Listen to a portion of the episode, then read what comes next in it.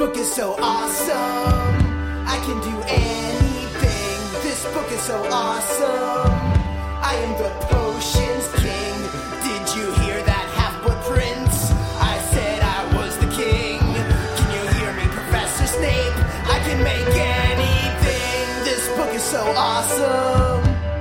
Hi, my name is Joel Watson, And I'm Lily Watson. and you're listening to Potter and Daughter, the Harry Potter podcast, where I talk to my eight year old daughter as she reads through the Harry Potter book series. We are picking up where we left off on Harry Potter and the Half Blood Prince, book six. Our last chapter was chapter 25, which brings us to chapter 26, The Cave. Uh, quick recap and also a bit of information. Uh, you may notice if you've been listening to the show that we took a couple month hiatus over the holiday break. Uh, after our trip to the wizarding world of Harry Potter, we maybe we're kind of pottered out. And so, even though Lily was anxious to start reading the next book, I wasn't as anxious to delve into more Harry Potter just yet. But we're back. Uh, the caveat there is that perhaps Lily has forgotten everything she's read That's what we're saying, anyways. from the end of book six. So we'll try and jog your memory and see what you remember about the end of the Half Blood Prince. Certainly one of the most pivotal points in the entire Harry Potter series based on the various outcomes and where our characters start that book and where they end the book. So speaking of the cave, Lily, what is the uh, titular cave of this chapter? the cave is the cave where uh, I believe it was Voldemort uh, when he was a child who took two children into that cave. It said that when they came back, they were never the same, so it's obviously an enchanted cave. Well, I think it's it may be Dumbledore mentions this cave is known magic. He doesn't he doesn't expand on that. But I think it's implied that whatever happened to those children was not caused by the cave. It was probably caused by young Voldemort. In the cave. Right. So he may have brought them there because he knew it was a dark magical cave where he might be more likely to succeed at performing some sort of dark magic, or he may be the reason that it is a dark magical cave uh, because he took people there and possibly tortured them. He may have tried out his first crucio, you know? Yeah. we know that uh, the Aurors Longbottom were uh, tortured into craziness with the with the Crucio with the Cruciatus curse. So perhaps he did that to those children, and uh, that's why the cave is so dark. But anyway, so at the end of our last chapter, Dumbledore says, "All right, Harry, it's time to hunt Horcruxes. Uh, we're going to head off to this cave." Where I'm pretty sure there's a Horcrux, but I need your help. You know, so they show up at the cave. Uh, Dumbledore has to use a a certain um, key, sort of, to get into the cave. What it what what is the what does the cave require before to let someone enter? there are these like writings i believe and drawings on the wall dumbledore figures what figures out what they mean and he figures out that to get in the darker part of the cave like the inside of the cave there needs to be blood on the wall Yeah, it requires blood, which means Dumbledore says the the enchantments involved in in securing this cave insist that the person trying to enter it be injured or vulnerable. Perhaps as a further detriment that once you get inside, if you're injured. Now, here's something that's kind of confusing and makes me wonder about all of the security measures of this cave. Make me wonder about Voldemort's plan because uh, what does Dumbledore do immediately after injuring himself and then putting blood on the cave wall? uh, what do you mean What does he do to his wound after that? uh, i believe he heals it again Yeah, he heals it up with his wand, and it seems like maybe any sufficiently skilled wizard or any wizard that's looking for Horcruxes might know how to heal themselves. So I, it makes me assume that the protections that Dumbledore has placed on this cave are such that he doesn't want random people wandering into it. I don't think he ever thinks that someone will be searching for Horcruxes. Right? yeah I think maybe he thinks this plan is so foolproof that my only real security measure here is keeping people out that might just be trying to go into this cave. I'm not sure. He also put those writings on the wall. Maybe he didn't think that people would either see or be able to decipher. Yeah, Harry says Dumbledore reads aloud in a in a tongue he does not understand. So I don't know. It, from a story standpoint, it makes sense that there would be clues because you can't really solve a mystery without clues. But from a Voldemort standpoint, you would think he wouldn't give any clues at all. Uh, I think it might though go to show his his sort of uh, hubris or his overconfidence in himself that he could even leave a clue and you know somebody would wouldn't be able to figure it out. So anyway, Well, we kind of had to put that. They kind of had to put that there anyway. Otherwise, they couldn't get in. So so when they get into the interior chamber of the cave, they have to go through this uh, tunnel, right? yeah. And what's the deal with the tunnel?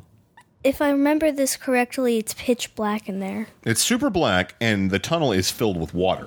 Water. So d- either Dumbledore or Harry mentions that at high tide, the tunnel would be completely full of water. And so that would be another barrier is that you would have to like either have some sort of, you know, gillyweed or bubblehead charm or something like that to get through and swim completely through the darkness. They're able to kind of wade through it with their shoulders and necks sticking out. But That's this, fortunate. they're also freezing uh, at that point. But they get to the other side and it's also pitch black. Harry suggests a pretty simple solution that does not work. Do you remember what Harry's plan was? He wants to do an Accio Horcrux, Mm, yeah. but nothing so easy is going to work. He tries it like three times and nothing comes. Yeah, Dumbledore says uh, any easy method for getting this is is not going to work because Voldemort would have thought of that. Voldemort is smarter than that. So how does they see there's an island? They do a, a Lumos Maxima, and they see there's kind of an island in the middle of this interior cave lake. Uh, how does Dumbledore get them across that lake? He knows that they obviously can't go through the water because any doofus would just go in the water and think, "Oh, I can just swim across." So that's too obvious. So what does he what does he find? He starts waving around with his hands in the air. Then he grabs something. He pulls it, and it's an invisible chain uh, with a boat strung to it. Yeah, so he pulls this little boat out. Again, this I don't think this is a problem to be solved for potential Horcrux hunters. I think this is how Voldemort would get across the lake if he were to come back. So it's again, this is not like a mystery. It's not like an Indiana Jones temple, you know, uh, mystery. It's it's the thing that he would assume no one would ever find. So this secret boat will get me across if I need to, but no one will ever find this. Like maybe if he was to check the Horcrux. Yeah, I mean, I mean, I would imagine you don't just assume they're always there. You probably got to go check back every once in a while. So they're going across the, this black lake in this boat, and Harry looks in the water. What does he see? Uh, he sees little creatures inside, and they look like humans shapes, but they're not human. They're Inferi, which are basically the Harry Potter equivalent of zombies. Yeah, they're dead people. They were once alive. Yeah, they they were once alive, but now they're dead, and they're made to basically be human puppets. Yes, uh, Dumbledore is said to have an army of Inferi. These may be those. Voldemort. Voldemort has an army of Inferi, and this might be that army. We don't know for sure. Uh, he has not employed them so far in his recent t- tactics. He hasn't sent an army of Inferi to storm the walls of Hogwarts or anything. so this may be not only his protection for a Horcrux, but it, this may also be his like storage compartment for his zombie army that he might call forth at any time. Uh, the, the other the other implication here is that all of these people, possibly hundreds, were killed by Voldemort. Uh, there, it says there's men, women, and children. So he's either him or his uh, his servants have possibly slain all these people. I, it doesn't sound like these are zombies he's pulled out of graveyards and stuffed in the water. So uh, further, you know, just saying like what a bad dude he is. Uh, they get they do get across.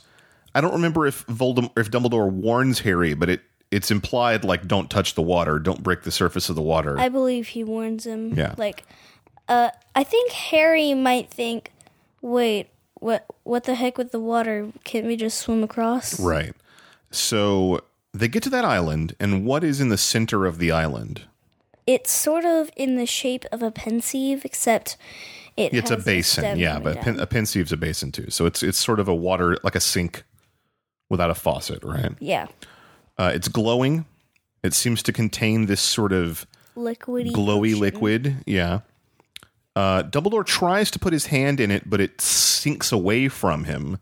The closer you get to it, the lower it goes, so you can't touch it.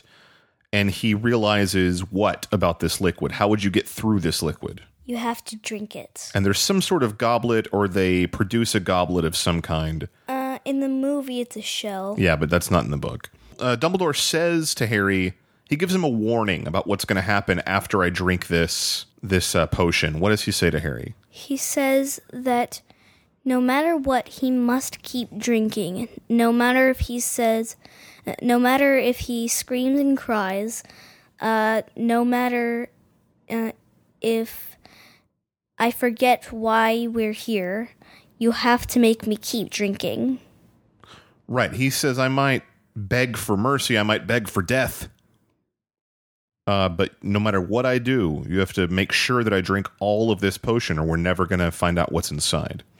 But, uh, well, they know it's probably a Horcrux, but you know, Dumbledore starts drinking. He, I think he gets like one sip in before he starts a- out. acting not like himself. A couple of sips in, and he starts screaming, No, I don't want to. I don't want to let me go. Make it stop. Make it stop. And finally, he's like, No, Professor, you must continue to drink. And by the end of it, he's like, Make it stop. Kill me. Kill me. So he did beg for death. He did. He rather than finish this potion, he would rather be dead. Harry hates himself for what he's doing. He like, he. You can keep finishing. I was gonna say he just he he's not happy about his actions. He regrets what he's doing. He doesn't want to see Dumbledore in pain, and he doesn't want to be the cause of Dumbledore's pain. Uh, like he wants to follow Dumbledore's orders of make me keep drinking, but he also doesn't want to see Dumbledore in pain because of those orders. Right. Well, it's also just horrible to watch someone that you care about obviously suffering. So And he, al- and he has to drink an entire basin of it. so he finally finishes it. Dumbledore collapses, and Harry uses a spell to sort of uh, wake Dumbledore up. He he sort of regains consciousness, but what does he what does he beg for? He needs water. So Harry uses an aguamenti to summon water in the goblet, but what happens to that water? Uh, uh, what it disappears. So another protection of this potion is that when you're done, You need water. when, when you're done, you pass out, possibly never to wake up. So someone's there to wake him up, but then after that, you're you're so thirsty you can't think straight. You can't get water on your own. You can't conjure water. So where is the nearest water? the lake that you're not supposed to touch. So, not really thinking about Dumbledore's original warning, just wanting to provide Dumbledore some relief. Harry runs and fills the goblet with lake water, which causes what to happen? The Inferi start coming out and trying to attack them. Yeah, so now you've got Harry. Uh, he gives the water to Dumbledore. I guess he, he manages to get it to him, but then there's this horde of zombies clawing at his feet, coming out of the river, trying to pull him in. Harry's trying to fight them off with his wand, but it's not having great effect on the, the sheer number of things attacking him. What does uh, what happens to save Harry at this point? Dumbledore manages uh, manages to get up and fight for him. But what is the what's the big show of power that he does at this point? Do you remember? I don't I don't know if it's now, but I think he puts a circle of fire. Yeah, he conjures a giant uh, fire wall, basically. because apparently they don't like light. They don't like fire for sure, and that's that goes back into like sort of zombie mythology. Like, you, there's not a lot of ways to stop zombies, but zombies don't like fire. Also, Frankenstein doesn't like fire, so Yeah. so whatever an, an inferi is, it doesn't like fire. I'm sure it doesn't like light that much either. Uh, Harry is using all of his defensive spells, including a few that he's learned from the Half Blood Prince book. Uh, this is probably the second or third time he tries to use Sectum Sempra, but there's still too many Inferis. Uh, so the fire, you know, starts to take them out. They make it, they grab the locket. First of all, that's what's in the basin. Turns out there's a locket, a gold locket. They don't have time to examine it, right? No. They just grab it, assuming mission accomplished. Let's see. Dumbledore stuffs it in his robes. They get in the boat and head away from the island, where I assume the fire is still keeping them safe. What is Dumbledore's condition at this point? I believe that he's still kind of like, what's the word I'm looking for? He's for? weak. He tells Harry that he's weak. He's, uh, yeah, he's weak and it looks like he's not capable of much right now. Yeah, the fight and the the fire have taken a lot out of him. The or the spell and the fight, I guess, have taken a lot out of him. Harry opens the door on the way out using his own blood. I assume Harry is already bre- bleeding from somewhere Yeah. at this point. Yeah, I remember that that does happen. Uh, I I think one of I think yeah he scratched his he scratched his arm on a rock while they were fighting. Yeah, so he's got, you know, blood of his own to get the door open. Before we before we move on to the next chapter, there's something important to point out that so much of Voldemort's plan for keeping Horcruxes safe relies on the fact that you would be alone when trying to retrieve them. Why do you think that is? Because he most likely goes there alone. partially. Um, there's something that Dumbledore told Harry a few books back that is the one thing he would always have over Voldemort. Love. That and that he understands the power of friendship. I think because Voldemort has no friends and does not understand why you would want a friend or what you would even do with one, he just assumes well, obviously, no two wizards would ever be here at the same time. It would be one wizard seeking to take my power. So I don't have to protect against things where you would have help, right? Yeah. So he assumes, well, my my my enchantments on my basin and my liquid are going to take you out, but he doesn't assume you've got someone to carry you out, right? Yeah. So his whole plan kind of falls apart at the very basic notion that you would not be alone. But that's how he sees the world, and that's how he sees people as anyone deserving power would be alone. And he's wrong about that. Uh, chapter 27 The Lightning Struck Tower. This is one place where the books and the movies diverge greatly. They condense and remove and delete so much of this next chapter and the one after it that it's uh, kind of shocking. Because I remember the books, the, the movies so vividly because of the visual memory of them, but they're so different than what happens here. But obviously, even when they do do that, uh, they still leave the big stuff that's super important. Otherwise, the story would change completely. Sure, but some of the details I think are important. Like, for instance, in the movie, they apparate directly out of and directly back into Hogwarts, which is against the rules. And in the movie, they say, well, it's something about being the headmaster, you know, certain privileges. Well, no, Dumbledore isn't allowed to apparate in and out of Hogwarts. We know that especially because the last time he had to escape, he had to use Fawkes. So they actually apparate back into Hogsmeade. And then they fly on brooms back to Hogwarts, which is something we've never seen Dumbledore do before. Not really. So that's an interesting perspective. Uh, but when they get there, they see uh, the castle looks quite unusual. What's different about the castle? Over the astronomy tower, the dark mark. So they know for certain there is bad stuff going on. There's possibly Death Eaters in the castle. So they fly back at a you know crazy pace. They get to the astronomy tower.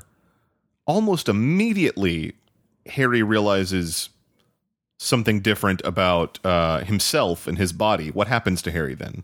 He's frozen. Yeah, he's petrified, presumably by Dumbledore, who knows that uh, some shenanigans are about to go down, and he does not want Harry involved.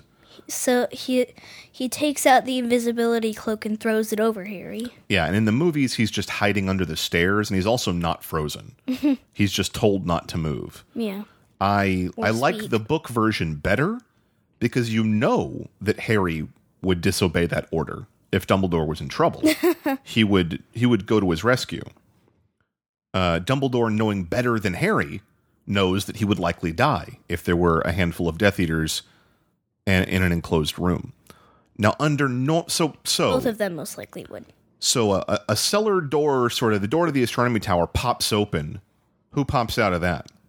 Death Eaters. Well, first it's Draco Malfoy, Oh yeah. who is a Death Eater now. Uh, what does he do to Dumbledore? He points his wand at him. He disarms him. He disarms Dumbledore, which is very important to remember uh, going forward. And do you think, under normal circumstances, with or without his wand, would Dumbledore be able to take on Draco Malfoy? Yes. Of course, with ease. Uh, do you think he'd be able to take on four or five Death Eaters? Maybe not. I'd say probably, actually. We watched him fight Voldemort, uh, probably the two most powerful wizards in the world at the time, In the same room. and he won. So I would think three, four, five of Voldemort's lackeys plus Draco Malfoy, a full strength Dumbledore is probably still fine. Uh, he is extraordinarily weakened at this point. He also has no wand. So it's safe to say that Dumbledore's in real trouble here.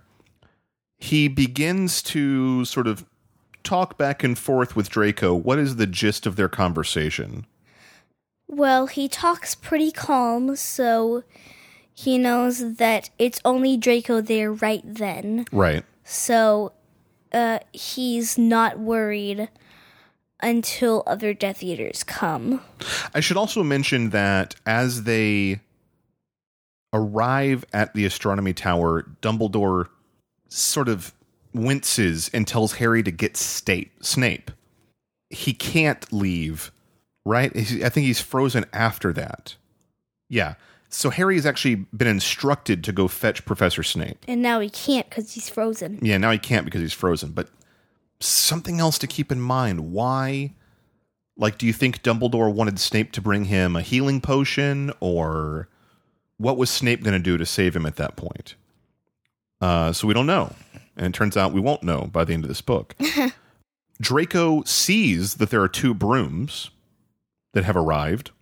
He and he's like, Who, "Who's with you?" Yeah, he says, "No, no one, Draco. I'm working alone, you know. But who's with you?"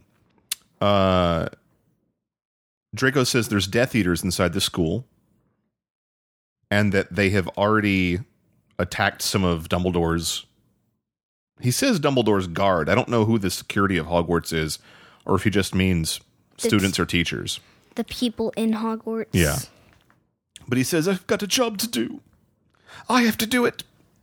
And there's an interesting uh, passage here that is deleted from the book, actually. Really? It was in the first print by mistake. What? Uh, it was something that uh, J.K. Rowling wrote, but then later deleted, and then her editors accidentally put it in the first run of the book, uh, only in America. And so in the British version of the book, they didn't understand like what was missing. They didn't see they didn't see the passage. Uh, let me find it here, but it's kind of interesting when Dumbledore and Draco are talking. Uh, Dumbledore says to Draco, Nobody would be surprised that you had died in your attempt to kill me. Forgive me, but Lord Voldemort probably expects it. Nor would the Death Eaters be surprised that we had captured and killed your mother. It's what they themselves would do, after all. What do you think Dumbledore is saying there? Is he saying, I'm going to kill you and your mother? No. What do you think? I believe he's saying that the Death Eaters are th- are the ones who did it. It's kind of confusing, but what he's actually saying to Draco in this deleted passage is Draco, just stop and we'll get you and your mom out of here. You'll be safe, and the Death Eaters will believe that you died and that we killed your mother. Hogwarts wizards and teachers certainly would not kill Draco's mother. no matter what she did, unless it was in defense. But the Death Eaters would believe that's something a person would do because that's what we would do. Why would they kill his mother? She has nothing to do with this. What he's saying is Draco was worried about his family. And so Dumbledore is saying, I will protect you and your mother if you just stop. I will tell the Death Eaters that I killed you. I'll tell the Death Eaters that we killed your mother. And then I'll hide you. But that was I think taken out. I think that's explained, but in different wording. Well, that passage is deleted from the book eventually. Now, I don't know if you, I don't think you have a first edition or it would be expensive. But, uh, Yeah, mine was from Half Price Books. well, anyway, Draco says, you know, I've got to do it. It's me. I'm the one. He talks about how he got Death Eaters into the school. What was the point of that? Or how did he how did he get Death Eaters into the school? this I truly don't remember. It's have has to do with the vanishing cabinet. Oh, he uh, when he was in the room with requirement all year, he was trying to fix the vanishing cabinet. And what what would the vanishing cabinet allow him to do? It would allow him to go from one place to another Im- immediately once someone closed the door. So it's sort of like apparating He says the vanishing cabinet has a twin. Where is the other vanishing cabinet? in Borgin and Burkes. And Borgin and Burkes is certainly a place where dark wizards would feel safe to come and go as they please.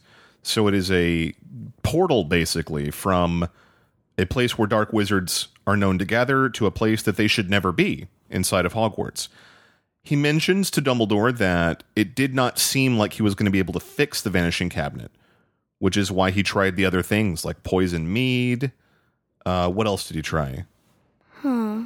There was the poison mead that poisoned Katie Bell. No, that was the necklace. so the necklace was the other one. The necklace and then the poison mead that uh, poisoned Ron. And Dumbledore says, I knew it was you. That's why I had Snape watch over you. And Draco says, You're wrong! Snape is a double agent working for Voldemort. And Dumbledore doesn't agree. He trusts Snape. Even at this point, it's not clear where Snape's allegiance lies. but it will be stated very soon. Draco says Madame Rosmerta was their help outside Hogwarts, that she was under the Imperius curse. And she gave the necklace to Katie Bell and sent the mead to Slughorn. So that's kind of a piece of the puzzle that we had not known until now. That's how she got the necklace. So The Dark Mark was a trap to lure Dumbledore back in a hurry, and that someone is already dead, uh, that he stepped over someone's body on his way up there. We don't know who yet. Uh, there's more sound from below, and Dumbledore is trying to give Draco options for how to get out of this problem. And Draco doesn't believe that there's a way out. That he says, Voldemort will kill me, he'll kill my whole family you know, Dumbledore is trying to say, even at this point, I'm going to try and help you. But Ev- even though you, even though your allegiance still lies with them with Voldemort. yeah, and he even says that Voldemort might be using legilimency against Draco. Uh, that, but he, but he says that I can hide you more completely than you could possibly imagine. The same for your mother and father. So you're right. Um, he does, he does uh, offer him a way out.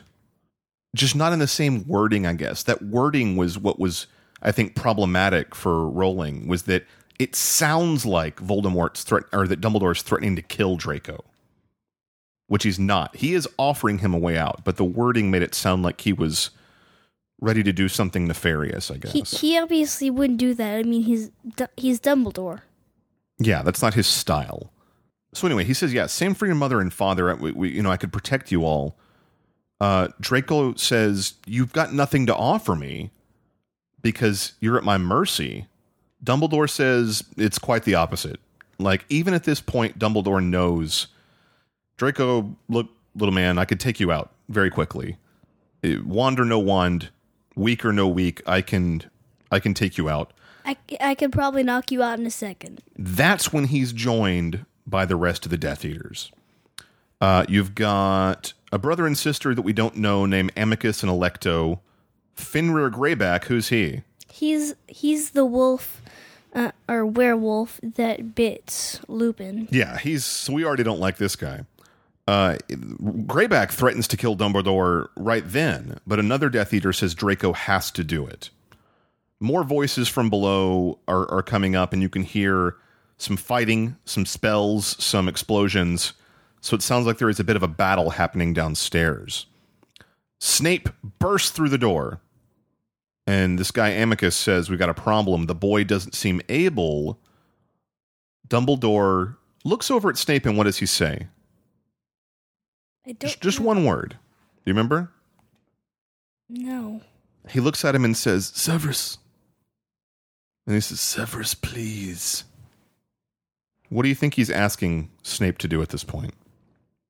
Come over to him and help. So you think he's saying, please help me, save me from these Death Eaters. Yes. Uh, but what happens? Three, two, one. Avada Kedavra! Yeah, with sort of, with with all but a, barely a thought, uh, Snape does the killing curse on Dumbledore when Dumbledore flies out the window. That it mentions that he kind of hangs in the air under the dark mark and uh, falls from the astronomy tower. Harry, at that point, I believe, is able to move. Correct. Yeah, I guess that if if the if the person who cast the spell on you was uh, if something happens to them, I guess you're f- free to move or something.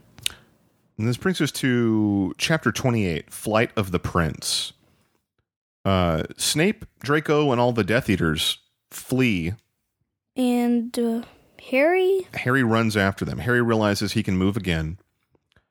He manages to Petrificus Totalis, the final Death Eater, who I guess is never named, who's leaving through the door. He what? How does he see the corridor? What does the, the castle look like when he gets gets out of Dumbledore or out of the astronomy tower? it's really dark. Not only that, but it's dusty. He hears voices, he hears shouting. It seems like as the Death Eaters are leaving the castle, they're just shooting spells at stuff, just breaking things, just as kind of a final, you know, insult to injury. Um, he does hear Snape though, and he goes running after them. You okay? Yeah, I'm fine. Got a bit of a cough. Yeah.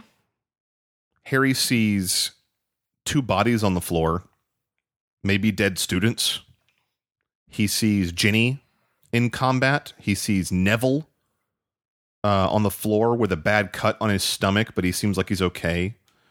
McGonagall and Lupin are both battling Death Eaters, so the Order has showed up, and there's a there's a full on wizard battle happening all throughout the halls of Hogwarts.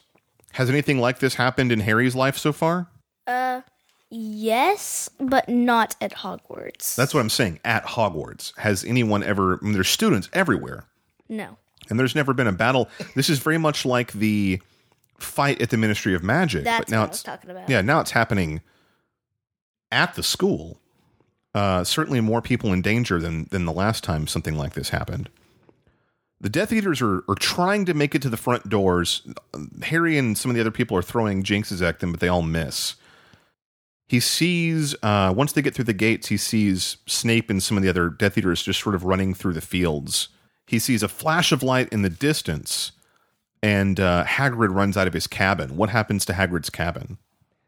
It's on fire. Yeah, just like I said, just for fun. They're breaking stuff. It mentions that the uh, some of the hourglasses that count the house points have been shattered. Just for are jewels heck of it. flying everywhere. yeah, just for the heck of it, they're just breaking stuff on their way out. Uh, I I think it shows kind of the childishness, even though they are dealing in life and death, the childishness of the of the Death Eaters, that they're just sort of knocking things over and setting things on fire. Um, so yeah, Hagrid's house is burning. Harry eventually he's trying to catch up to Snape and Draco. He shoots a snoopify at a stupefy at Snape, but misses. Snape tells Draco to run. Harry tries to do a Crucio. This is the second time. What was the first time that he tried to do a Crucio? I think it was in the last book on Bellatrix. Correct. So the two times he's been the most angry that he's willing to try and do an unforgivable curse. I I also uh, just now realized? Even though I read this chapter a long time ago, now that Dumbledore is dead, Voldemort technically is the most powerful wizard in the universe. Probably. We don't know who the second most powerful good wizard was, honestly. It's safe to say that Dumbledore may have been leaps and bounds above number two. So, yeah, Voldemort might have all the power at this point. Uh, certainly, going into the next book, you'll see how powerful he is. But uh, Snape deflects Harry's Crucio and sort of taunts Harry for not being able to use unforgivable curses. He says you don't have the nerves or the ability to do this. Harry tries a few other curses, but what's the last one that he tries on Snape? Sectumsempra. And what is what's Snape's reaction to this? He says, if I remember correctly, You dare use my own spell against me? Yes, Potter. I am the half blood prince. Yeah, so Harry realizes this whole year he's been getting sort of advice and lessons from the Half Blood Prince. And all along, this is Snape's schoolbook from when Snape was a, a fifth year student or sixth year student. Something I guess. like that. Anyway, uh, when Snape was in advanced potions making. And that's sort of a revelation all, all on its own. Not so much that it matters that much to what Harry has accomplished, more so that it that Harry trusted the prince, this idea. Whatever the prince is, you know, I trust the prince. The prince is teaching me. All of his friends are telling him, you shouldn't be reading this book. You should put this book up. The prince is no good. And Harry's constantly defending him. Uh, so, would Harry have done that if it said this book is property of Severus Snape? No. I don't think so. I think he would have been like, ugh, whatever. There's there's multiple lessons to learn from that. Number one is that Harry has possibly misjudged Snape because of how mean Snape is to Harry. He's not given Snape credit for actually being very smart and very powerful at what he does. Uh, he has been blinded by Snape's attitude, right? Yeah. it, it- it also shows that there was a time when Snape wasn't so obsessed with the rules and being so strict because most of that book all of his notes are about what? All of the notes in his book, you mean? yeah.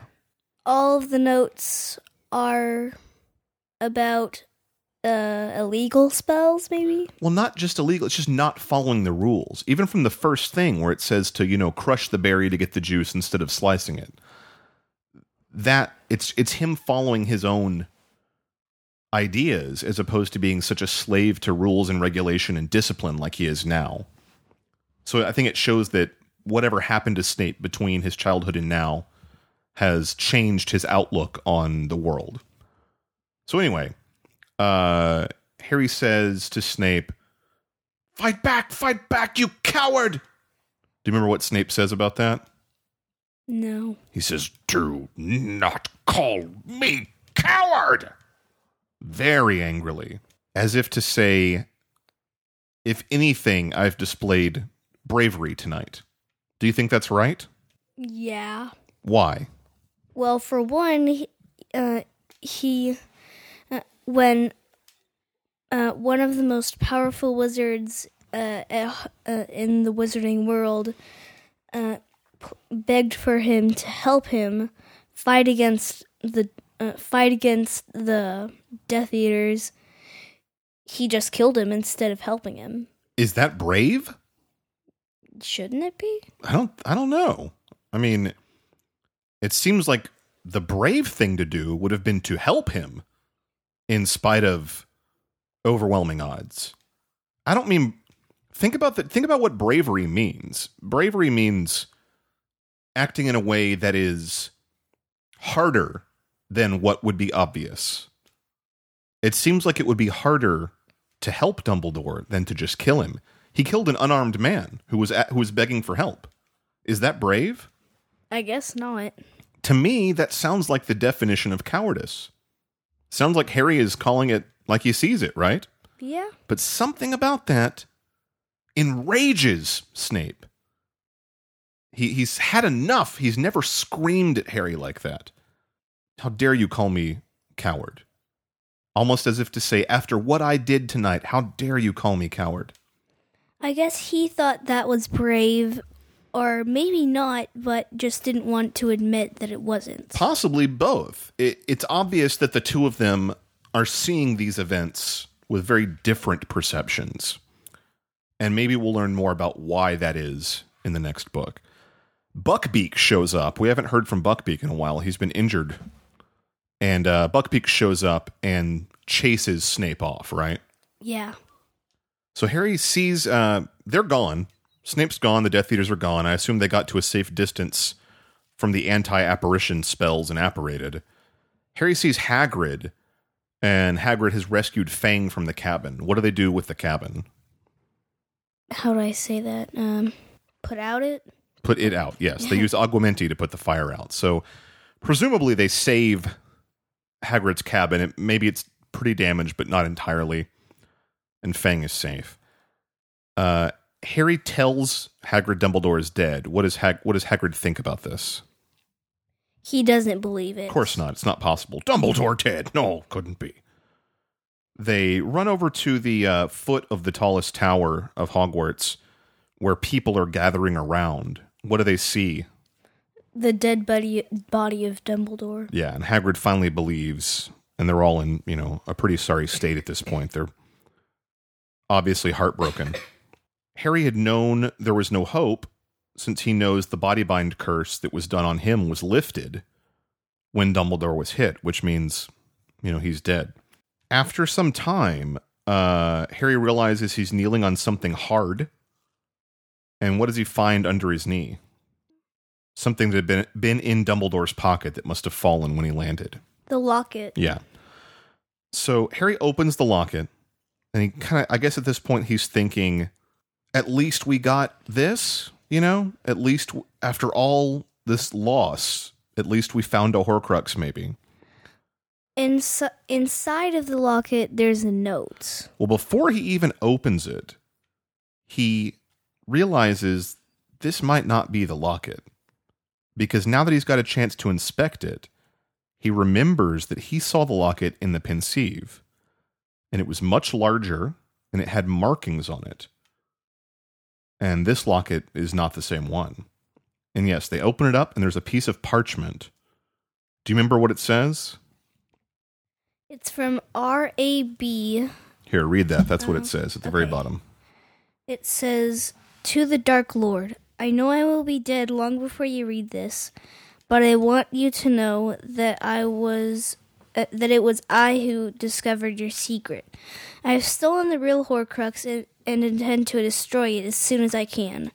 I face death in hope that uh, that when you meet your match, you will be mortal once more. From R.A.B. Do you know who RAB is? They don't explain. I know who it is. Um, Do I know him yet? no. Dang. So this says it says first of all that someone has already attempted to hunt Horcruxes. That this one may be destroyed already if RAB was successful. We don't know. It also makes it sound like RAB assumed Voldemort had one Horcrux. It's safe to assume right now we know he had more than one. We already know of one that was destroyed, right? Yes. Actually, two. Because the oh. ring was destroyed. Was the ring destroyed? Yes. Okay. Okay, so at least two. So he had at least three. But if this one had already been destroyed, then he would be immortal by now. And obviously, based on the clues from this book, we assume he may have as many as seven. So RAB, for whatever his efforts were, probably didn't make too big of a dent in Voldemort's power. But let's assume there were seven, and let's assume RAB was successful. Then how many are destroyed? That would be three destroyed out of, s- Out uh, of four. Four? Four more. that are Oh yeah. so three are three are gone. Three three out of seven are gone. Four more could still be out there, but that would mean almost half. So whatever is left to do uh, might be a little easier than they expected. Though, let's think back to the three Horcruxes we know about and what it took to get them and or destroy them. Number one, the book. Was that an easy challenge? Uh, no. It ne- it nearly killed five or six people at Hogwarts. It took an entire year to figure out. Certainly nearly killed Ginny and Harry. And only due to the intervention of Fawkes at the end did they even survive, much less destroy the Horcrux. So that was a tough one. Very. The ring. What did the ring cost? Uh, death. So, uh, like we saw, Dumbledore's hand was basically dead. Like the skin, everything was dead. And had it been anyone else but Dumbledore, do you think they would have survived at all? no. No. So it took the most powerful wizard in the world almost dying to get that one under control.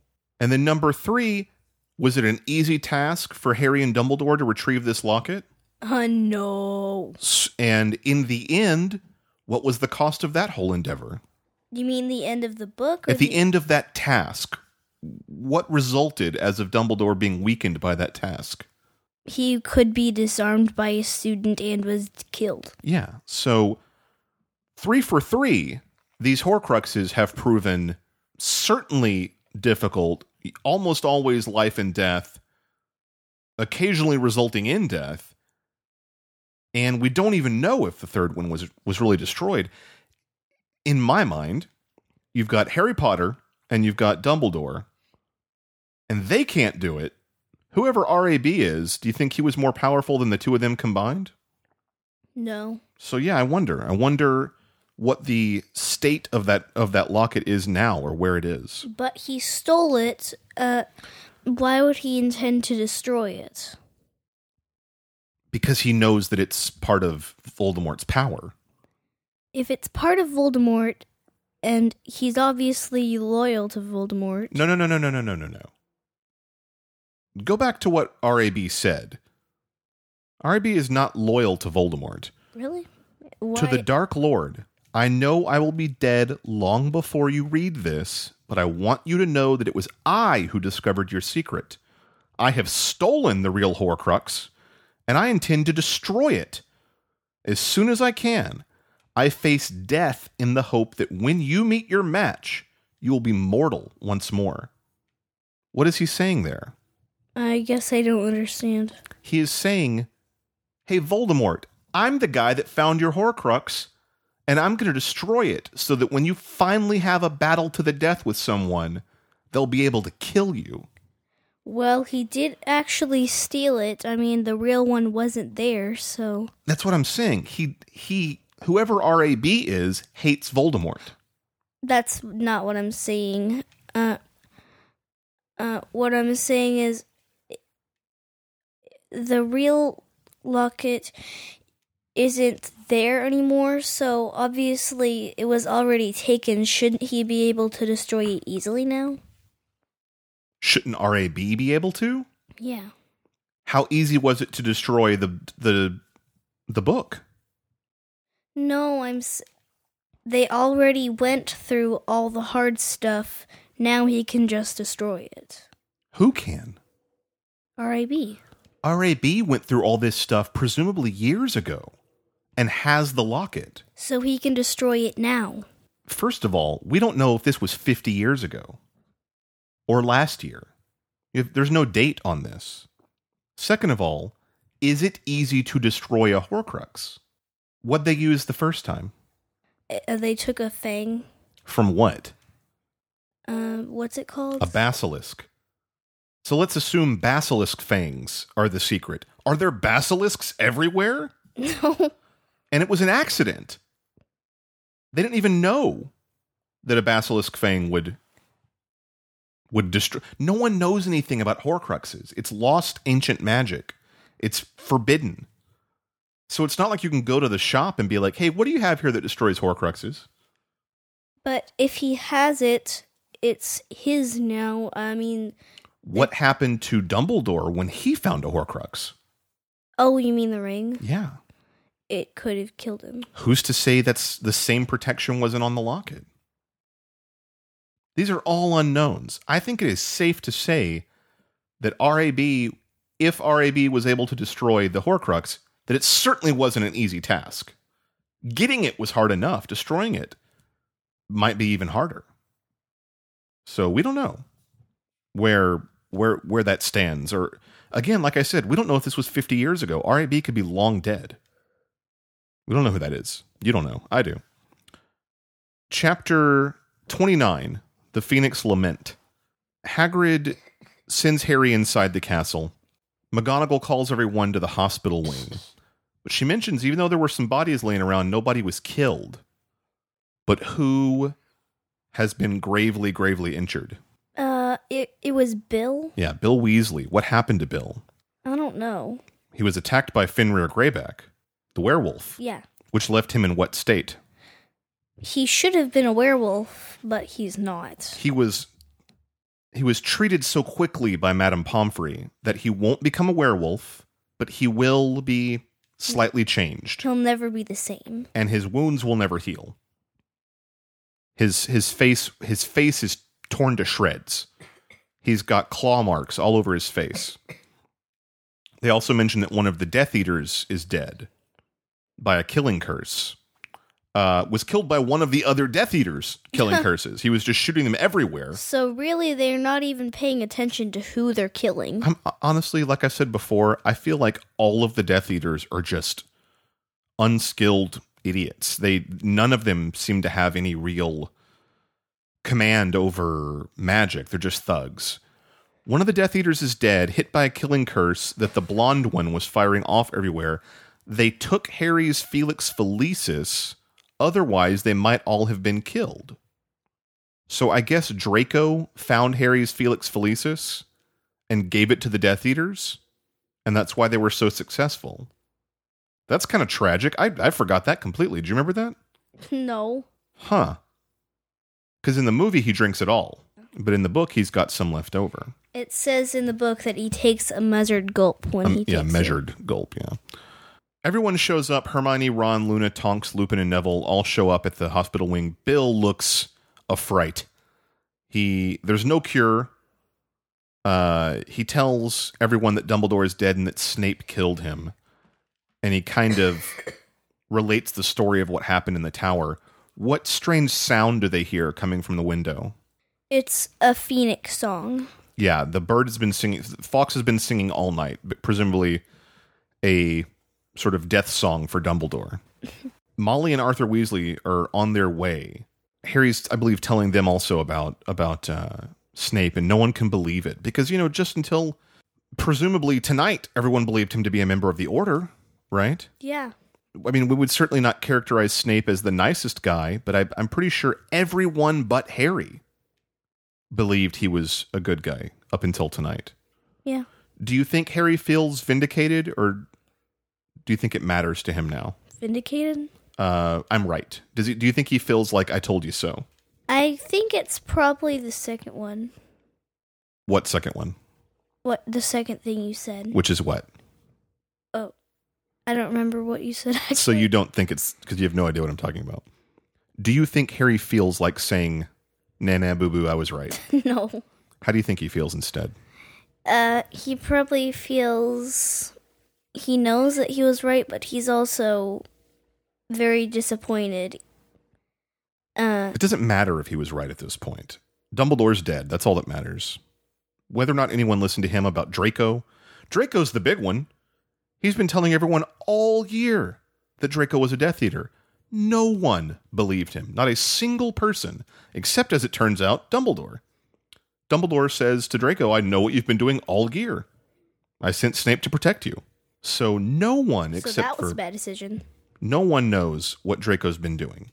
Uh, or no one believed what Draco has been doing, except for Harry and Dumbledore. So part of him has to be thinking if you would have all listened to me, Dumbledore may still be alive. I'm sure the rest of him just can't think straight right now. McGonagall says Dumbledore always said there were ironclad reasons for trusting Snape, that Snape's to be believed no matter what. He's he's a hundred percent genuine. And they real, honest, true. So they they can't believe that like why would Dumbledore be fooled by this guy, right? Does he seem like a guy who's easily fooled? Uh, no. Seems like he'd be a good judge of character. And in spite of all the evidence, he always told Harry especially you must trust Snape. Snape's a good guy. McGonagall thinks it's her fault. She's the one that sent Flitwick to fetch Snape and send him to the astronomy tower.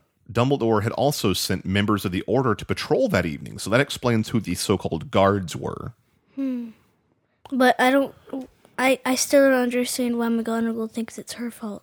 She's the one that sent Snape to the astronomy tower. Oh. She thinks maybe if she had gone herself, Snape wouldn't have known to go there and wouldn't have had the option of killing Dumbledore. But in her mind, he was trustworthy. There's nothing he would have done to to hurt Dumbledore. So uh, that seems, you know, like she did the right thing based on the information that she had. Yeah.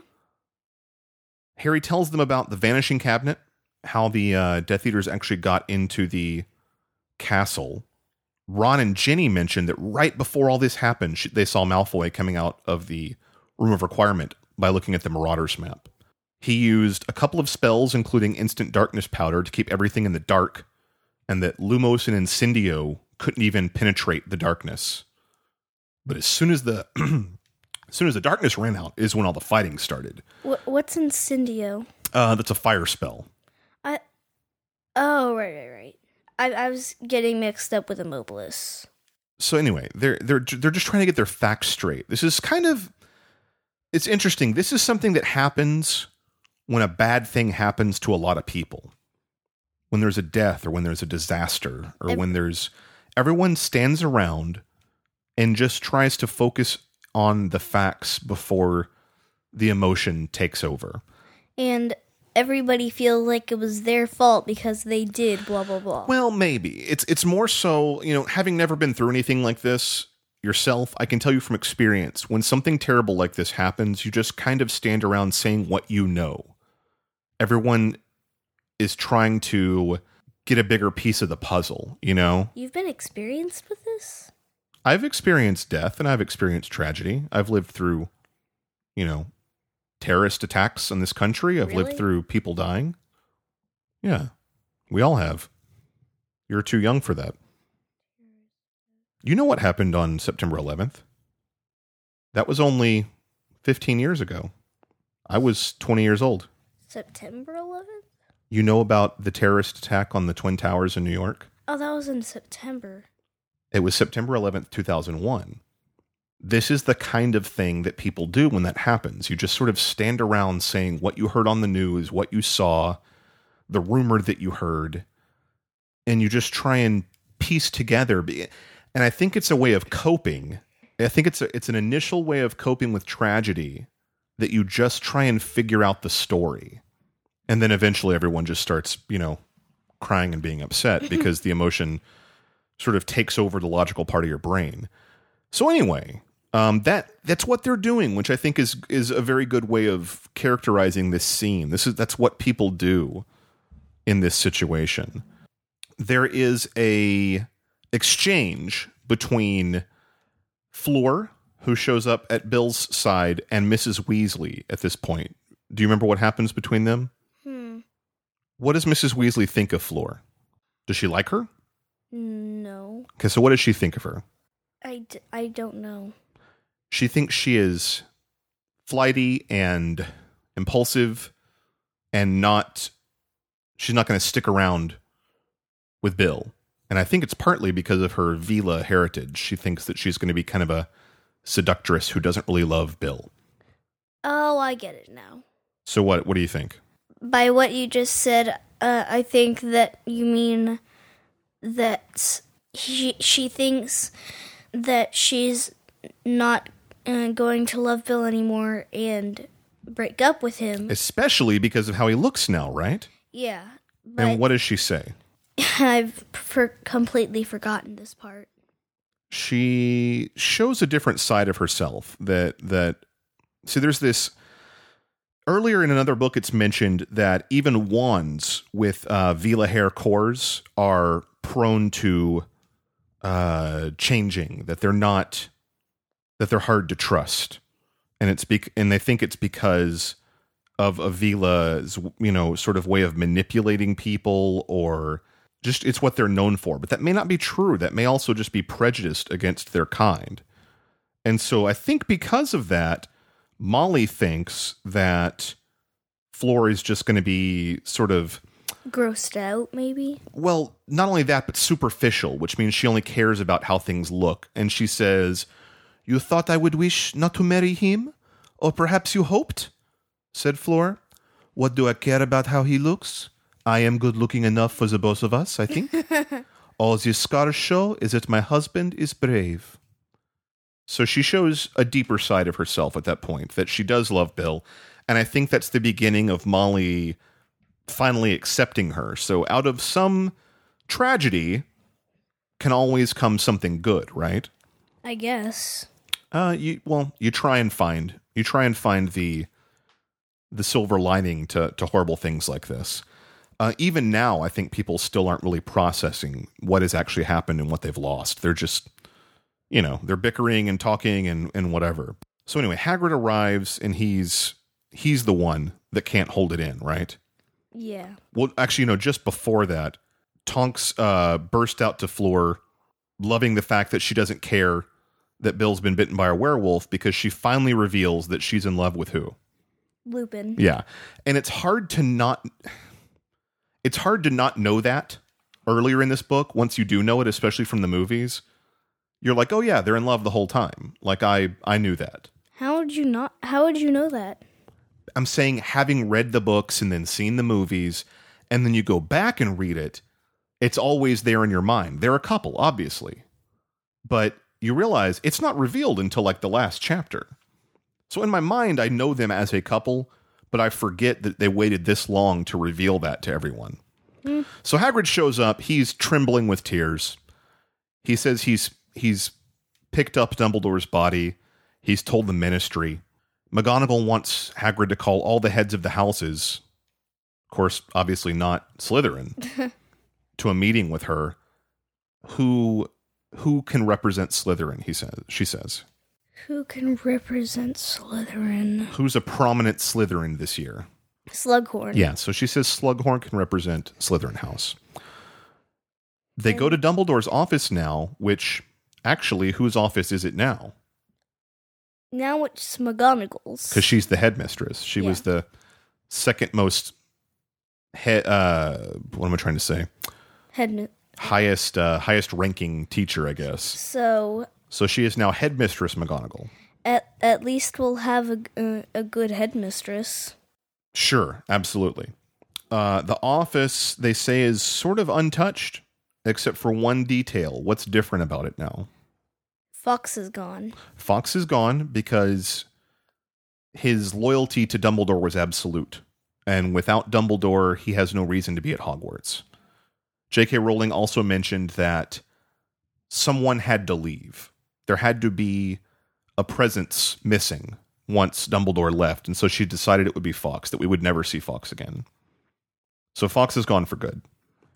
What else is different about the walls in Dumbledore's office, or now McGonagall's office? Du- uh, Dumbledore's picture is hanging on the wall uh, with all of the old headmasters and mistresses. Yeah, everyone who's ever been a headmaster or headmistress has sort of a living portrait and it can talk and it can communicate and you know, it seems like a piece of that person is alive there, So now we can kind of still talk with Dumbledore ish. but no one ever does. Really? Yeah. It's weird, but no one ever does. And I think again, I think this was a a story choice where if he's dead, he needs to be dead. You need to feel his presence gone. If you could just talk to him the next day and say, you know, Dumbledore, I miss you. I wish you were here, and he could comfort you. then the characters can't really grieve for him, right? Yeah, right now he's sleeping, so and I think he's sleeping, so we can't talk to him. I, I feel like this is just it's less of a logical choice and more of a story choice that it just it wouldn't feel like that much had been lost. It would be like being able to FaceTime with Dumbledore. you know, it's like it's a, it would be as if he moved away. Still having access to his voice and his movements and his knowledge and his wisdom and all that is not fair when a character is expected to grieve. Uh, so no one ever talks to Dumbledore's portrait. Um, but Dumbledore in the past books has had meetings with the other portraits, so correct, and it's it's safe to assume that tomorrow, when Dumbledore wakes up, McGonagall can say, "Albus, how do I do this? I need some advice." and they could say, "Oh, Minerva, just you know, do your best." You know, so so they could have they could have a continued relationship. But it's also fair to point out that the portrait isn't like a Horcrux. It's it's like a picture. It's a it, it captures a piece of them, but it is not them. It's not his soul. He's dead. So it's more like a copy. And I'm sure it's not, you know, I'm sure it's not like having the real Dumbledore there. It can't be. The portrait, like you said, is sleeping. McGonagall is certainly trying to keep her composure, composure. Uh, keep it together Oh, in spite of all that's happened. She asks him, you know, Potter, what were you and Albus doing that night? And he says he can't tell her. He was extr- instructed by Dumbledore not to tell anyone but Ron and Hermione. And he tells her that as of right now, Madame Rosmerta is under the Imperius curse. So that's something they have to go fix. also, uh, for some reason, I remember that they get he and Dumbledore get the brooms to fly to the astronomy tower from the free from the three broomsticks. Oh, yeah. So So McGonagall says the four heads of the houses are there now. I don't know if she's allowed to continue being the head of Gryffindor. I don't remember that. I guess she can. I mean, who else would be it? I don't know. Uh, it seems like it would have to be a teacher. She might let. Oh, who's another Gryffindor teacher? I don't remember if Sprout is Sprout a Hufflepuff. She's already the head of Hufflepuff. Yeah, and Flitwick is is head of Ravenclaw. I don't think we know another Gryffindor teacher. Oh, you know why? Why? No other teachers would have house allegiances. What? teachers do not stay a part of a house once they rejoin as just a teacher. They could tell you, like Slughorn did, that I was in Slytherin House, but they once they're a, a professor, they don't have any allegiance to a certain house unless they're a head. So they would have to name someone else as head. I would assume that sounds right to me. I could be wrong. So I guess McGonagall still is the head of Gryffindor. or she's named someone else and we don't know. One of the portraits says the minister is on the way. They're obviously about to have a very important meeting, especially if it involves the Minister of Magic. Uh, McGonagall says she doesn't know if Hogwarts should even be open next year. What do they all? What do the heads of the houses think? Um, You don't remember? no. They think it should be. McGonagall says that she wants the governors to decide. She doesn't want this to be her decision, you know? Uh, but that Dumbledore wished, like I guess in his will, that he be buried at Hogwarts. And so I guess they're going to have, you know, a tomb erected at Hogwarts and some sort of funeral there for him. Shouldn't Snape be fired or something? I don't think there's any reason to fire Snape now, now that he has aligned himself with the Dark, Lord and uh, fled after killing the headmaster. I think it's assumed that he's not going to show up for work on Monday, right? Well, if he could. But I think if he did, they would immediately arrest him and send him to Azkaban for the Dementor's kiss. I don't think he's uh, got any friends left in this world. Except for like the Death Eaters, which aren't really his friends. I don't think any of them are friends with anybody. They're all just they're mutually afraid of Voldemort. So they're kind of in the I'm afraid of Voldemort club. Yeah, yeah. I mean, I don't think any of them would choose to spend time with Dumbledore if they weren't afraid of him. Like uh, Voldemort. Harry leaves this meeting, goes back to the common room, and he meets Ron.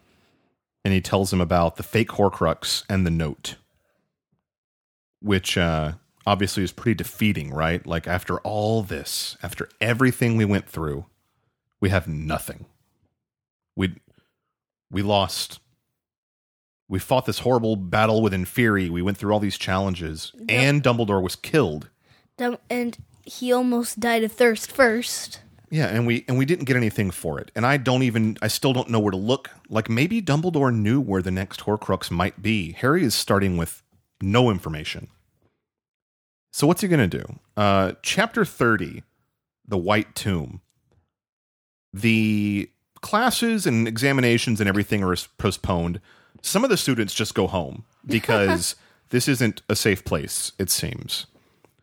Uh, and- Hogwarts never has been. yeah, but in this case, now everyone, regardless of their other thoughts, can see that people have been killed here, and so maybe I shouldn't go here anymore.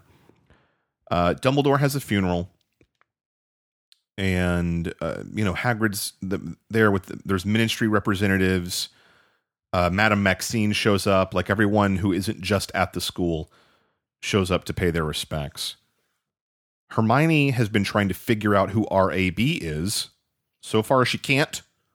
She found Rosalind Antigone Bungs, Rupert Axebanger Brookstanton, and, and a lot of others, but none of them fit a profile who would have had anything to do with this. She also found out why Snape was the half blood prince. Do you remember what that name means? They believed that Half Blood Prince wasn't necessarily a title, but a kind of blood, uh, like pure blood or whatever. Uh, What they found out was that yeah, was that Snape's mother's maiden name was Prince, and that his father was a Muggle. You would think of all the people in the world who would be ashamed of being half bloods, it would be Snape, because Slytherins are all about pure blood, right? yeah, that would be Snape and Voldemort probably the most. And we know both of them are half bloods, so That's what I meant. yeah so that's uh just a little bit more about um you know the hypocrisy of their their leanings to you know dislike half-bloods. I mean we never got the impression that snape did not like half-bloods but it's just assumed if you're a super slytherin that you are also biased in the same way that they are. He never told malfoy to stop being mean to half-bloods i guess is what i'm saying right Yeah. he never got onto him for that, which is basically seems like his way of supporting that behavior. But in his younger days, he was maybe proud of it in a way that he made that his nickname, you know? Yeah. So that's interesting too. Again, like he's changed very much since he was a child. The next day is Dumbledore's funeral. Rufus Scrimgeour is there. He's the new minister for magic. Percy's with him. So I guess Percy has kept his job. Oh, I should also point out that this is the point where Harry mentions how much he hates the fact that Snape was the one who's been helping him all year. Snape must have known about the book, Who's been helping? Oh, yeah, yeah. Harry, by being the Half Blood Prince. And Snape had to have known about the book, seeing what Harry was able to do. Especially after he used Sectumsempra on Draco, right? Yeah. So I wonder why he didn't say, I know you've got my book, Potter. Return it to me. So the next day is the funeral. The minister's there. Harry, at this point, begins to feel pity for Malfoy because he thinks Malfoy was not going to kill Dumbledore. He couldn't do it. It sounded like he really didn't want to because he was like he wasn't crying, but he had the voice of a crying boy while he was saying, Yeah, his "I have to kill you. I have to kill you. He'll he's kill terrifying. me if like I, I, said, kill you." everyone aligned with Voldemort is just afraid of him, afraid of the consequences of crossing him. Draco's not good, but he wasn't evil either. He was just weak and cowardly and fearful. He wasn't able to stand up for himself uh, against, uh, you know, a very uh, unbelievably powerful and evil opponent. So you you have to feel sorry for him in some ways. Hagrid is carrying Dumbledore's body, wrapped in purple velvet, to the tomb, sort of carrying it up the aisle, kind of like at a wedding. And then he goes back to join Grawp, who is also kind of sad, which is, you know, something that will definitely never be in a movie. and very odd. Yeah. You've you've seen this movie, right? Yes. Okay, so you know that they also don't do the funeral, which Yeah. I thought was really Yeah. crappy. Uh, I thought that was an important scene to just leave it out entirely, but they said it would have made the movie too long. The centaurs are paying respects at the edge of the forest, but not coming too close. The mer people are singing That makes sense. from the uh, Like, from the lake. So everybody is showing they respected Dumbledore, even the non-humans in the area. Harry has a confrontation with Ginny. What what's the gist of their conversation? What does he say about their future as a couple? You don't remember? no. He breaks up with her. Oh, Do you remember why? no. He starts to try and say, like, I've got, you know, I've got something to do, and it's too big to involve you in, and so we might as well just break up. But she says, she kind of stops him and says, Oh, it's going to be for some noble reason, isn't it? As if to say, This is dumb and I hate it, but I'm not mad at you. Oh, I know that you have to do these, whatever this is you have to do. Ginny doesn't know he's going to hunt Horcruxes. No one does except for Ron and Hermione. Scrimgeour takes Harry out for a walk. One more time. What does Scrimgeour try and do to Harry? to ask him to support the ministry. I, I want you to officially support the ministry and, you know, be our. And he, and he blows him off again. He says, What are you, crazy? And he says, One last time. He's like, You're Dumbledore's man through and through. And he's like, You got it. uh, basically saying nothing's changed. The mission hasn't changed. The goal hasn't changed.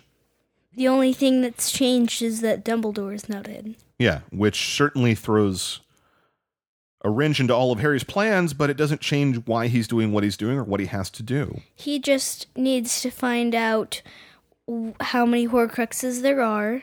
One, uh, two, uh, find out where they are if there are any left, and three, uh, find out who RAB is. Certainly, though, and it's, it's a lot of work. Harry has a meeting with Ron and Hermione after the funeral and says he's going to go back to the Dursleys for a short visit, and then you're not going to see me again. Said he might go to Godric's Hollow. That's where it all started for him. That's where his family's house was. Oh yeah, and that after that he'll go looking for the remaining Horcruxes. He'll destroy them, and then he'll face Voldemort. Man, oh man, that's a lot of stuff to have to do. Uh, obviously, he's going to go do all this by himself, and Ron and Hermione are totally fine with it, right? no. What do they say? They say that we're staying with you every step of the way. Yeah, they basically say you can't stop us and you can't get rid of us. So they actually just go to the burrow uh, because they've got a wedding to go to that they can't miss. Florin Bills. Yeah. So, in spite of all this sadness and all this terror and horror and the things to come, which involve facing and trying to murder the Dark Lord, according to the prophecy, We still have a wedding. they still got to go have a life. They still have to try and find a way to celebrate the happy things in life. And so that's what they're going to do. And I think Harry, in a way, he would have gone by himself, but he did not protest when they said they would come with him. Why do you think that is? Because he knows that he would miss them.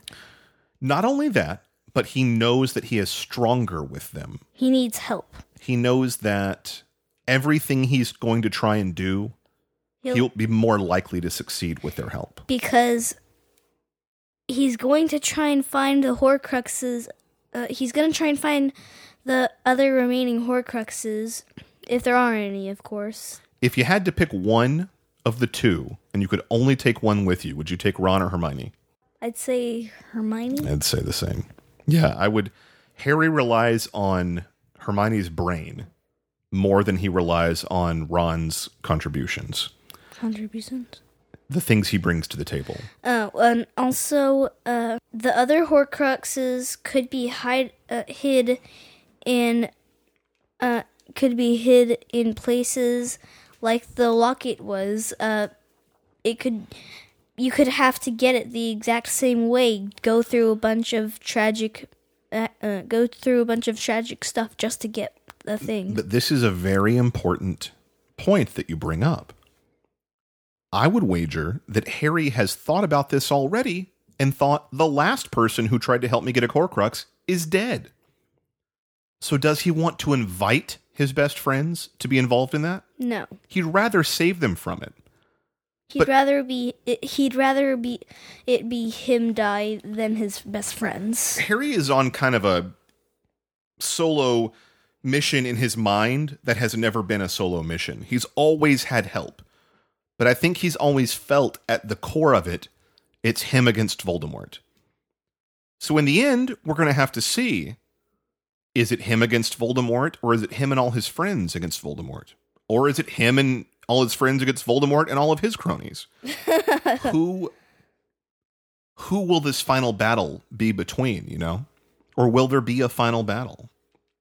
What uh you know, Harry could get hit by a bus before he faces Voldemort, I suppose. so something else important to point out about this book. Like something as simple as that could kill him. Sure.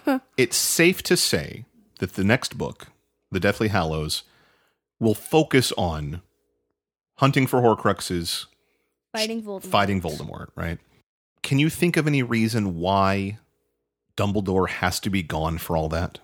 Nope. What would have happened if in the end of book seven, Harry says, Hang on, let me call Dumbledore? Who do you think would have fought Voldemort instead? Dumbledore. Probably. So again, this is a way for our hero to stand on his own. Our Dumbledore has always been a support system for him. In the end, though, especially according to the prophecy, it's one on one. It's not one on one plus one's teacher. so Harry That must face point. Harry must face Voldemort, and at some point he must face him alone, whether his friends help him get there or not. And with Dumbledore out of the picture, he truly will have to rely on his own wits and his own abilities, or at least those of himself and a couple of children, you know, or other children. So it, it would be, I think, too easy had Dumbledore survived. Also, had Harry said, "Hey, by the way, I'm gonna go hunt Horcruxes. Uh, McGonagall, do you want to come with me? You know, Slughorn, do you want to come with me?" Having the sort of wisdom of older wizards at his side might make it too easy, or they might not be as willing to do the risky stuff that he does. You know, Yeah.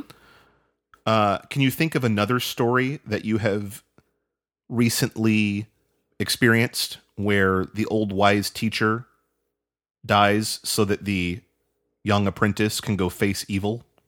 Uh, Perhaps something a long time ago in a galaxy far, far away? oh, Star Wars. Yep. Obi Wan is only alive for the first two thirds of the first movie, That's true.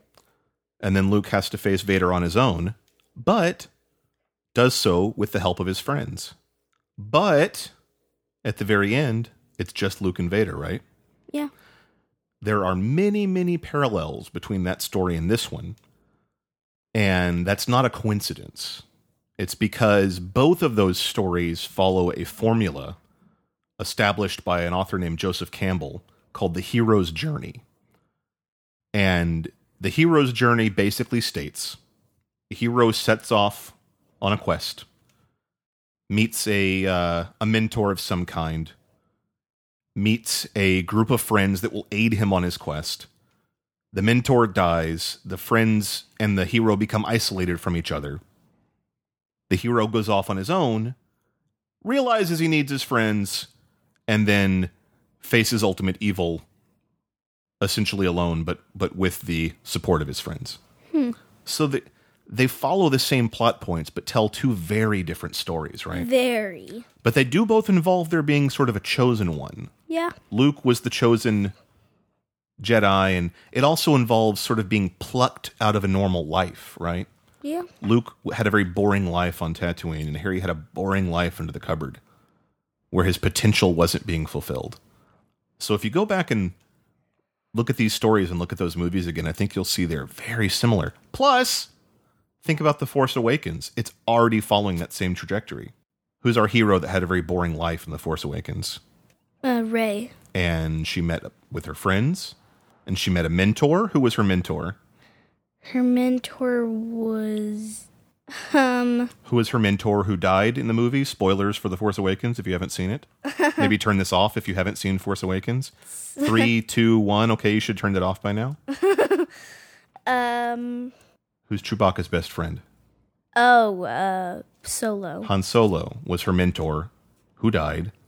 I And guess he was our mentor. eventually she will have to face ultimate evil, in this case, Kylo Ren, or perhaps Leader Snoke. So Who? the uh, the hologram, the big ugly guy that Uh. was Kylo Ren's boss. so anyway, Also, uh, her friend, uh, the black guy. What's his name? Finn. He's also kind of one of the main characters. he's not the hero though. He's going to be her Han Solo. Oh. So anyway, this is a uh, uh, Skywalker and daughter set, uh, section of Potter and daughter. Not to get too far into the Star Wars universe, but I just wanted to let you know, like how they how there's parallels between these stories. Three, two, one. You can turn it on. Oh, they've already turned it off. They won't hear that. In the next episode, uh, you'll start reading book seven, but I think the next thing you and I are going to record is going to be our recap of our visit to the Wizarding World. Mm-hmm. I'm not sure. We might post that between these books, or I might save it for the very end. But we'll record it while you're still thinking about it. I know I'm still thinking about it. I think about it every day. uh, I also wanted to say, uh, you know, rest in peace to Alan Rickman. He was the actor, you know, who portrayed Snape, and he died last week. And uh, do you remember in the movies when Dumbledore died and everybody raised their wands in the air and did a Lumos? Yeah. People have been doing that at Hogwarts at the Wizarding World and taking pictures of it for Alan Rickman. Oh, seriously? Yeah, big gatherings of people uh, a couple of days after he died would would stand out in front of Hogwarts with their light up wands and pay their respects. So that's very nice. For Potter and Daughter, my name is Joel Watson. And I'm Lily Watson. What do you think? Good episode? Yeah, pretty great episode. All right. I think I think it's a pretty good way to end book six. Okay. Yeah. This book is so awesome.